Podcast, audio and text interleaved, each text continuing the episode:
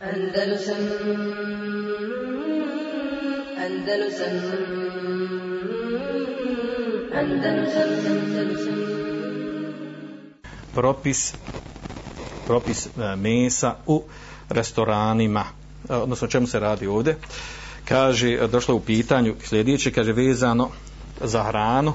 Opće poznata je stvar da su mnogi to je sad stav ono koji pita, koji je napisao, da su mnogi daje koje se bave turizmom i braća za ovdje stav da je kod nas sva hrana, odnosno meso u osnovi halal, e, mi neki smatramo da to nije tačno i što je nažalo, nažalostnije onaj ko kaže bude etiketiran da pretjeruje i da je navlažio tekfirom.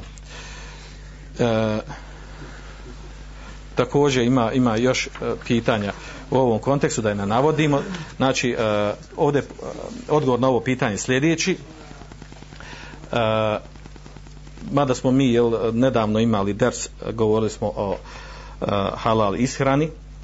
Uh, odgovor konkretan na ovo pitanje to da musliman, svaki, odna, svaki musliman bi trebao da nauči, da završi s tom temom, da zna koji su šartovi ispravnog šarijeskog klanja, a to su ona četiri šarta, spominjam smo nekog puta i to je lako i zapamtiti.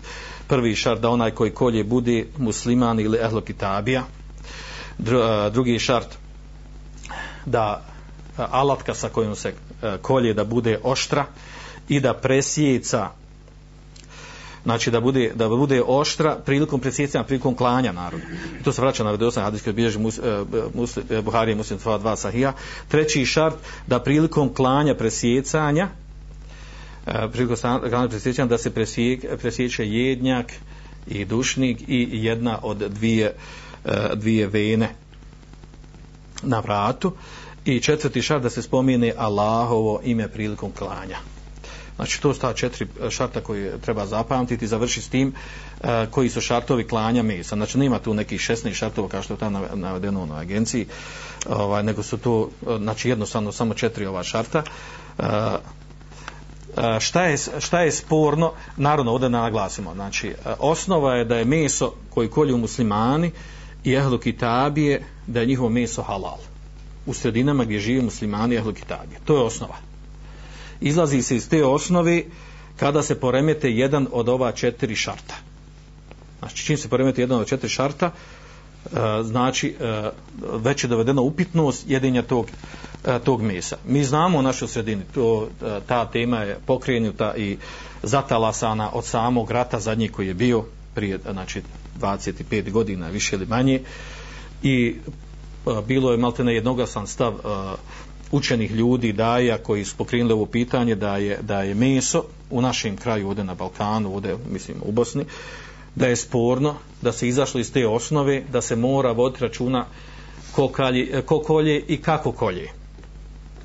I to je trajalo sve do eto nekih možda zadnjih možda dvije, tri, četiri godine. E, ko je došao, kao je došao kako je da jedan put to postalo halal tu možda treba istražiti neko istraživanje e, što je to postalo halal što, e, što nisu prije se sjetili ti da, je ti učeni da je halal. Ili e, moguće ovdje da su oni pitali neke učeni učene ljude šejhove koji ne poznaju naše stanje pa kada su pitani rekli tu smo muslimani jesu muslimani jesu li kitabi jesu li kitabi pa onda je halal i selam alik Znači, jesu tu u osnovi. Međutim, poremećeno, mi smo govorili o ovoj temi, poremećena su ovdje dva šarta. Koji šart? Prvi šart, onaj ko kolje.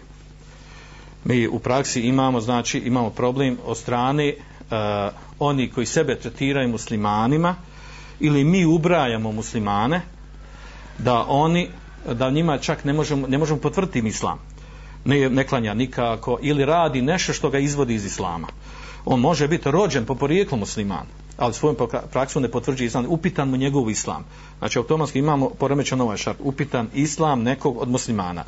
Također imamo drugi šart poremećen, a to je, a to je način klanja.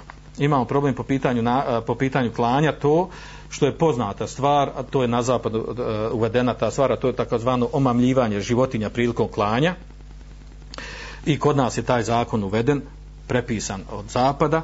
E, ja mislim da koje godine 2000 2008. godine e, taj zakon uveden kod nas za, zakon o zaštiti i dobrobiti životinja u tom, u tom zakonu je došlo e, da je obaveza da se prilikom kranja znači ovdje govorimo o mesnice ili klaunce koji imaju, da se moraju životinje omamljivati.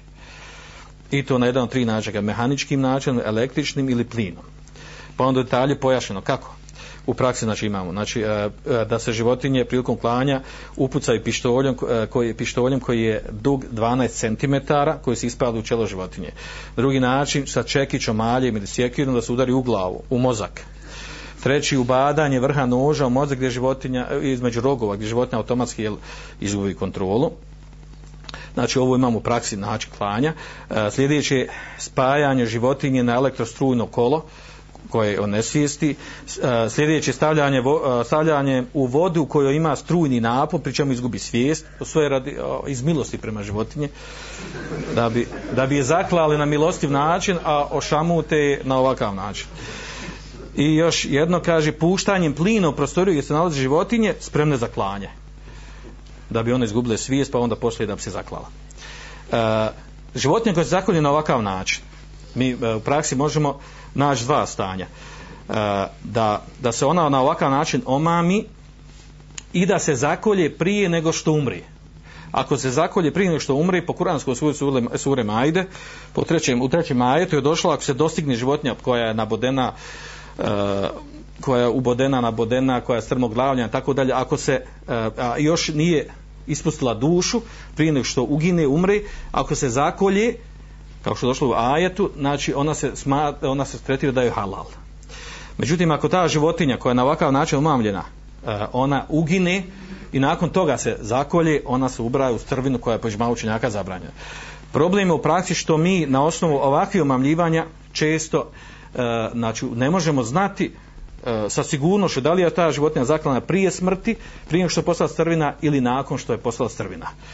E, i tu je taj problem znači e, u stvari u praksi je pokazalo da mnogi od ovih životinja koje bude omamljene na ovakav način da se više znači e, mnogi se oni nikad više ne mogu vratiti u normalno stanje ili mnogi uginu prije nego što dođe e, samo klanje jer kada se više životinja na ovakav način omami i redom se onda kolju one koji dolaze posle znači one već umru uginu budu, budu, budu strvine a strvino je haram pođma učenjaka da se da se, da se jedi njino meso. I zbog ovih prekršaja, zbog ovih prekršaja, znači a, a, ova dva šarta, ono koji kolje i način kako se kolje, a, opće poznato je bilo u našim krajevima da se vodilo računa gdje se kupuje meso, na koji način, od koga, na koji način se kolje i tako dalje. I to je opće poznata stvar, tak, čak su bili postiča, posticani mnogi muslimani da otvaraju mesnice da, i znalo se ono što se nazivalo halal meso i tako dalje. E, tako da zadnje vrijeme imamo jel, i ovu agenciju za, za halal hranu. E, E, gdje imamo i za halal meso ono što što se moglo utvrditi u praksi da ovaj govorili smo o toj temi uglavnom da to nije pouzdano nije sigurno da agencija onima kojima je dala certifikat da, da često varaju obmanjuju. e, i ne samo to nego sama agencija e, kada, kada je čovjek analizira i e, utvrdi njeno stanje Allah zna najbolje agencija one šartove i uvjete na kojima je zasnovana kako radi određuje koje je halal meso koje nije ne samo meso koja je halal hrana koja nije halal hrana najbliže, najbliže, najispravnije reći da je to agencija za zdravu hranu, a ne agencija za halal, za halal hranu. Jer kod njih jel, ovaj, halal hrane, on su ubrali sve živo, znači od, od riba, od, od kokoši jaja, kokoški, tako da je sve što nisu on dali certifikat njemu, to je upitno i haram nije dozvoljeno jesti, tako dalje, što je tema za sebe.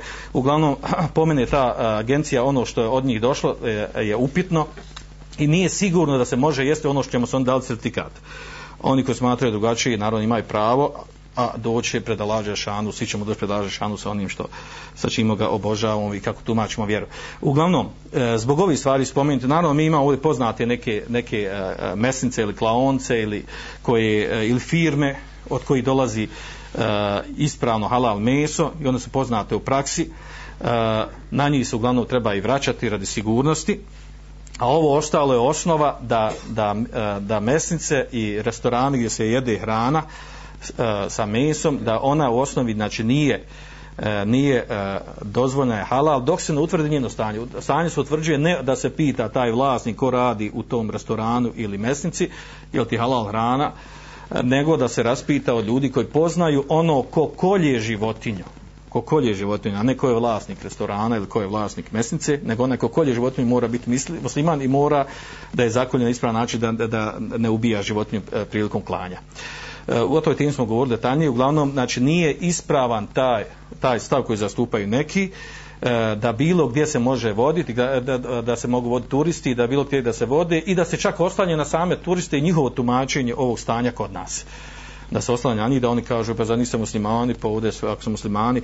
Naravno ima turista koji, koji razumiju stanje i, i pitaju jel, gdje je u redu mjesto, gdje nije u redu? i tako dalje, ali pošto mi znamo stanje, mi bi trebali da vodimo na ona mjesta gdje, gdje znamo pouzdano e, gdje vodi računa da je, da je halal meso ili u najmanju ruku da ako je, da, ako je piletna da zna se da od kojih firmi je piletna ispravna ili mesnice u kojima ima halal hrana a, a ne da, jel, a ne da a, s tim naravno mi možemo s ovim posticati i druge E, da se da vodi računa o tome i tako da što priča za sebe, ali e, uh, uzije to u osnovi zato što sad ta, to nekom št, e, odgovara i štima da je svugdje halal, da ne treba voditi računa o tome, to je bojati se jel, da je to poigravanje, poigravanje sa vjerom i da je to ovaj otvaranje vrata a, otvaranje vrata nekakvim ovaj tumačenjima koji je onda više jel u čemu onda možemo od računa ako ako možemo ići na na mjesto gdje se pije alkohol ako možemo ići svugdje meso znači šta je onda još ostalo od toga? I još možemo sa ženama da hodamo šta nam je još ostalo jel od od ono čega mi što znamo sigurno da da je sporno čega se treba držati u vjeri. Nadam se da da je ovaj odgovor dovoljno jasan znači da da o, o, po pitanju znači ovog mesa u restoranima da treba provjeravati i utvrditi i ići na mjesta gdje meso ispravno gdje je halal gdje je provjereno. Andalusam Andalusam Andalusam Andalusam.